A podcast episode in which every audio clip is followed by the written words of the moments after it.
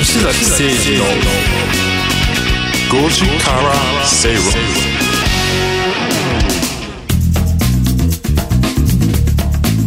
ラジオ日経吉崎誠二の5時から正論をお送りしています。この時間はカムカムインカムクラブのコーナーです。このコーナーでは資産形成に重要なインカム投資をテーマに不動産や株式投資など投資商品の情報やニュースをご紹介していきます、今日取り上げる話題は住宅購入時に見るべきポイント。これはね個人的なコーナーを 立ち上げた感じがあいやるけど。気になってる方多いと思いますよ、まあ、確かにね家を買うっていうのはもう一生に、はい。えー、一度ないしは二度ぐらいある人もいるのかもしれないが。どうでしょうね。ん、いやこれちょっと吉崎さんよろしくお願いします。いわゆる、はい自分で住むものってことですよね。住宅ってことそうですね。ね。はい。住むものですね。うん憧れちゃんはどんなところが一番見るべきポイントだと思って見てますか今？い。やまずもう何と言っても高い買い物なので、うん。価格はどこまでチャレンジできますかっていう ところですかね。いかに値段を下げてもらえるか交渉ってこと？交渉もですし、うん。それも含めてどれくらいの金額のものまでこう視野に入れていいのかっていうところ、まあ年収倍率ってよく言われるけど、まあ年収に対してまあ昔はえっ、と返済比率が25%とか30%ぐらいにするっていうのがまあ一つの目安だったので、はい。まあそれから算出すると年収倍率は8 7倍とか8倍ぐらいが、まあ、多かったんでしょうけど今は東京なんかで言うと10倍を超えているっていうような感じですから、うん。まあ、その辺は一つの目安とされたらいいかなと思うんだけど、はい。やっぱり現在の家賃ね今、憧れちゃんいくら払ってるかは僕は聞かないですけども、あの まあ、例えばそれが何十万か払ってるとしてですね、はい。まあ、その家賃を一つの、えー基準値としてですね、まあ、月々の返済を考えるってことです。でマンションの場合はそれ返済額以外にえー管理費とか修繕積立金うん。うんとか、えー駐車場を借りたら駐車場なども、えーお金も払わなきゃいけませんから、まうん。あ、そういうのも、えー先にね。とはい、見とかないと、えーたた例えば返済額が月々10万だとしたらそれプラスアルファで、まあ、修繕積立金と管理費で、まあ、多分3万円ぐらいは普通すると思いますので、うん。駐車場代が同じ23万するとすると、16万、えー16万、まあうん。って感じですかね大体。それが自分の給料で月々で貯金もしながらはい、払えるかどうかのバランスを見る、ですよね。はい。うん一戸建ての場合は、まあ、大体駐車場がついてますので、はい。うんえー駐車場代は見なくても良いわけですが、一方で固定資産税も見なきゃいけなくて、はいはいは土地が広、えー、とマンションの場合はひ一つあたりの土地はそんな広くない、いうん。割り当て分ですけれども、はい。固定資産税を払う場合は、はい。えー建物そして、えー土地の固定資産税一戸建ての場合は高くなってきますので、相対的に、まあ、そう考えると税金のところも見ておかなければいけないということになりますね。まあ、とにかく自分が月々いくらこの物件に必要なのかっていうのをちゃんと把握する。うん。そうです、はい、それをちゃん月々のものと長期的に見ることも必要です。これはリフォームをしたりとか、ああああそっか。まあ、ちょっとあの壊れたり不具合が起こったりしますからね。それもう一戸建てに関して言えば全部自分で直さないといけないわけですもんね。そうですね、はい。うん。まあ、マンションの中においてもですね、まうん。あ、あの自分で買うとトイレとかお風呂とかが、まあ、ガスとか、ね。20年とか20何年してくるとちょちょっと古くなってきますので、はいはいはい。変えようかなという思う時期に差し掛かってきますから、はい。まあえーどうですかね、まあまあ、えー数百万ぐらいは、うん。えー20年以内にかかる可能性は見といてもいいかもしれないですね。数百万って。まあ、例えば 100, 100万見るとするとですね、はい。うん。20年とすると年で5万円は見なきゃいけないってことですよね。うん。例えばですけどね、はい。200万かかるとすると年でえー10万円は見なきゃいけないと。で10万円を1か月で割ると8000円ぐらいですから、うん。えー先ほど言った金額に8000円月々乗せなきゃいけないということですね。うん 例えば一軒家だとして。いいですよいいですよ。一軒家だとしてその、まあ、10年後とかに必要そうなあの直さなきゃいけないリフォームの箇所とか含めはい。たそのえっ総合と、の中中古物件と新築物件で変わると思いますけど、うん。まあ、新築物件だったら築10年ぐらいは何にもしなくてもいいと思いますが、うん中古物件になると、えー例えば築えー10年の物件を買うと10年後ぐらいには水回り系あるいは戸棚とかああいうも木質系のところ、はい。釣り戸棚とかあのドアのこうガチャッと開けるところはい。ああいうところが不具合が起こってきたりしますし、う玄関って意外とストップガチャガチャガチャガチャ開けてると上のストッパーがくず飛び取れてきたりしますから、まああ、そういうこともしなきゃいけないですし、あとマンションなんかでいうと、えーあこうカーテンがこう溜まっている場所ははい。熱がこもりやすかったりするので、うん。まあ、ガラスが割れたりとかあのこれはガンってぶつけたりとかしなくてもですね、うん。割れたりすることもあったりするので、まあ、そういうのも見とかなきゃいけませんので、まあ、まあまあかかりますよねやっぱりー。ね。じゃあフルフルで500万ぐらいかかったりすい一軒家全部をじゃあ20年後にリフォームするとして、だからまあ数百、まあ、500万ちょっと行き過ぎかもしれませんが、うん。まあ、えー100万200万の単位は見といてもいいかもしれないですね。なるほど。うん。価格問題はね。価格ね。でよくあのホームページで出てくるその住宅の価格からうん。どれぐらい あの気合い入れてすぐ側近で行きますみたいなこと言ったらね、言ったらどれぐらいこう交渉できるもんなのかあえっと、中古物件、あ新築の場合も基本的にはあんまり交渉は余地はないと思いますが、そうなんですか。中古物件の場合はですね、えーっと多少あります。まあ、ただ、値段、価格が上昇期は比較的、交えー売る側も、え強気。ー強気で売ってくると思いますのでうん、価格下落期に差し掛かってくれば、えー多少なり、数パーセント、えー、5%とかう、ん。えー例えば、えー1億の物件だったら、えー、5%ですか？ら500万。3%ですと300万ぐらい、まあ、数百万ぐらいの値引きは、えー交渉してもいいんじゃないかなと思いますうね。ん例えばあれ吉崎さんあのはい新築で売れる期間って決まってるわけですよね建ってから、あはいはい。うん、新興みたいになったところを狙うっていうのも一つの手それではあるんですすよね。かうんまあ、新築未入居物件って呼ばれるやつですよね。はい。それはね条件としてはなかなか美味しいけどもただ買わなかったには何か理由があるんじゃないかとかあそういう部分もね。ね。えないといけない。そうですよね、はい。気になりますよね。なんでこういう上今一緒の気持ちで聞いだろうとてる思うよね。から憧れちゃった。うん。そうですよね。あとちょっと僕はやっぱり注目してほしいのは、あの家家の中身でいうと間取りが、うん。はい。えー長期的に見るのかあの短期で転転居するんだ。さっきの山野さんは一生に1回とか2回とか言ってたけど、まあはい。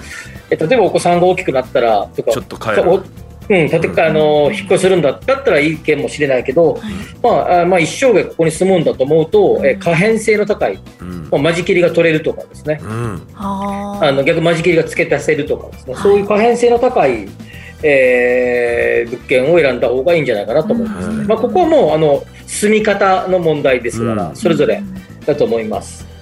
あの間取りの話し合いとかをちょっとしてた時に、うん。自分が実家で当たり前のように自分の部屋があったので、うん。自分の娘用に子供の部屋を想定してつけてたら、うん。今はそういうの作らなくてこううん。リビングで勉強したりする子が多いかもう今ら、島内で 3LDK みたいなの買うって言ったら本当に軽く多く超えちゃううん。から、そうですねそれはなかなか難しくなってきてんですよね。うん。そうその分あのベッドルーム広くしたりとかそういう方が多いみたいですよね。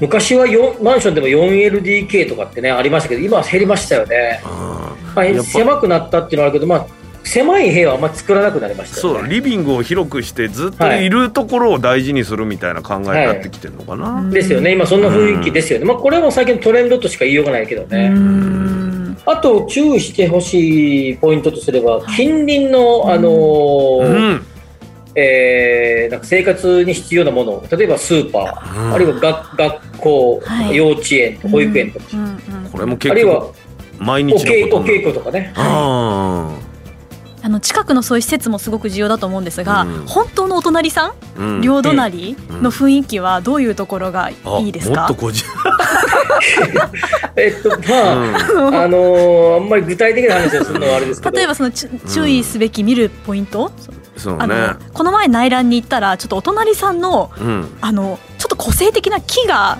個性的な木が？あの、うん。大きく生えていらっしゃって、うん。うん。そのうんあんまり見たことないよな。見たことないなんか南国に生えてそうな。とかじゃ南国に生えてそうな。でその葉っぱが、うん。まあまあこっちの家に降ってくるなみたいな、まあそれはその話し合いであるのかもしれないれですけど。一軒家あるね。そういうポイントとかなんかあると思いますね、それはね。うん。あのああるいは逆にお隣さんがなんかすごい古くて空き家みたいなやつとか。ねあそれも怖いね。風風で飛んできそうな気がしたりとかね。うん。いやそう窓を開けたら見える景色がやっぱりちょっと古いお家だと気になったりしますよね。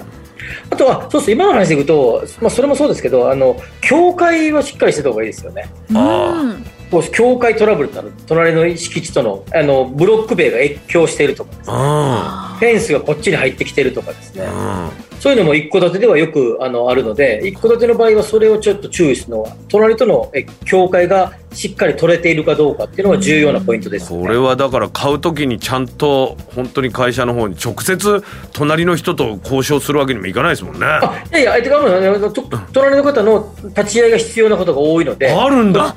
はい。土地測量、えー、と土地家屋調査士さんとかね、じゃあもうここはここまでですねっていうのをお互いで確認する。あそうそうそうそうそうそう。そうその通りですなかなか大変だね。揉めたりするとき役場の方が来られたりとか、あうん。るいはあのそういう専門の土地家屋調査士の方とか司法書士の方とかがうん。立ち会いのもとでここですよねってことをお互いが了承し合うみたいなを、えーされることが多いですよね。でたまによくあるのこの石絶対どかさないでみたいなこれが線だからとかですね あったりしますよね。あこれ越境問題ってだって一坪えご300万とかするところですから、うんちょっとこう越境してるだけでこうせね細く、なんかこうそれで筋み筋みたいな感じで越境してたとしても、うんその分だけで100万ぐらいしたりしますからね。あ。それ分使ってないのに税金払うみたいなわけわかんないことになっちゃうね。ううんんですですです。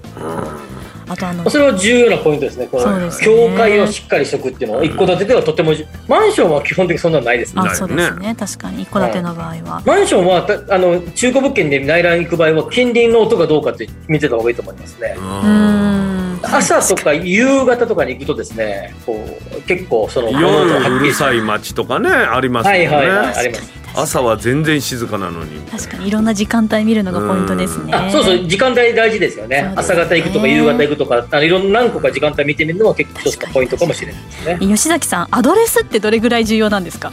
アドレスはまあ気にする方は方は気にされますが、まあ、人それぞれだと思います。僕は比較的アドレスは大事だと思ってます。アドレスはリセールで結構変わってきますその物次にね件を次に売るときですね。売る時。変わってきますので。例えば駅っていう駅があるんだけど、うん。その駅は大体あまあえーこの住所だろうみたいな駅があるんだけど、はい。あ住所なんだけどはい。アドレスなんだろうけど、その駅が最寄り駅にもかかわらず住所が違うってあったりしますよ。ああありますね。区が違うとかね、うん。区が違うそう区が違うとかね、うん。そうそうそうそういうのがあったりするので。目黒駅は品川区みたいなね。そう目黒駅品川区。あの 品川区駅は港区です。あーそうですね。はい。うんとかあったりするんで、まあ、ちょっとそのあたりもあよく見られた方がいい。はい意外とあの山手線の駅よりもなんか東横線とか、うん。あのえネームバリューがとってもある駅なんだけど住所が違うってあったありします。る。あーある。そういやそうや。まあ、これは気にするかどうかだけですから、うん。まあ、あまあ気にしない方にとってはまあどうでもいい話ですよね。ね。区のサービスなんかも微妙に違ったりもするからね。確かに。そうそうそう。それはそうですよね、うん。はい、もう全全然サービス違うもんね。あと自分の住所って結構書くこと多いですからね。書くたびに気になってる方は ああやっぱりあとなんかさ、例えばこういう会話の時にさ、うん。ああ、ごめんちゃん、い家どこに住んでんの？って言った時にですね、あ、どこどこです？っていう時にですね、まあ、それはアドレスを言うのか、駅を言うのかで結構違う。確かに。確かに。駅を、駅を言う人いますよね。本当はちょっと遠いのに大きめの駅行ったりしてね。そうね。あのもっと広い感じで言うとあの愛知県で名古屋って大体行っちゃうってね。名古屋に あの私豊橋生まれなんで 名古屋じゃないですって言っちゃうとか。神奈川の人大体横浜って行っちゃうのと似てる。あいやまだまだ聞きたいことたくさんありすぎて吉崎さんちょっと来週も お願いしたいです わかりました。またよろしくお願いします。はい。ドキュメンタリー。今日取り上げた内容に関しましてはインカムクラブと検索してホームページでも確認してみてください。お知らせの後はゲストをお招きします。吉崎誠二の5時から正論 Accurate communication time 500動産 DX を推進するロボットホームは DX 統合支援サービスとして IT を掛け合わせた不動産開発や運用経験を活用した様々なサービスを展開しています。その中でもレジデンスキットは不動産オーナー入居者管理会社など不動産に関わる全ての人のための IoT を活用した新しい形の賃貸経営プラットフォームです。入居者には IoT を活用したスマートな暮らしとサービス。オーナーや管理会社には連絡や煩雑な業務を簡単に一元管理できるシステムを提供。業務効率化を実現し不動産経営の自動化に取り組んでいます。住まいのテクノロジーで世界を変える。ロボットホーム。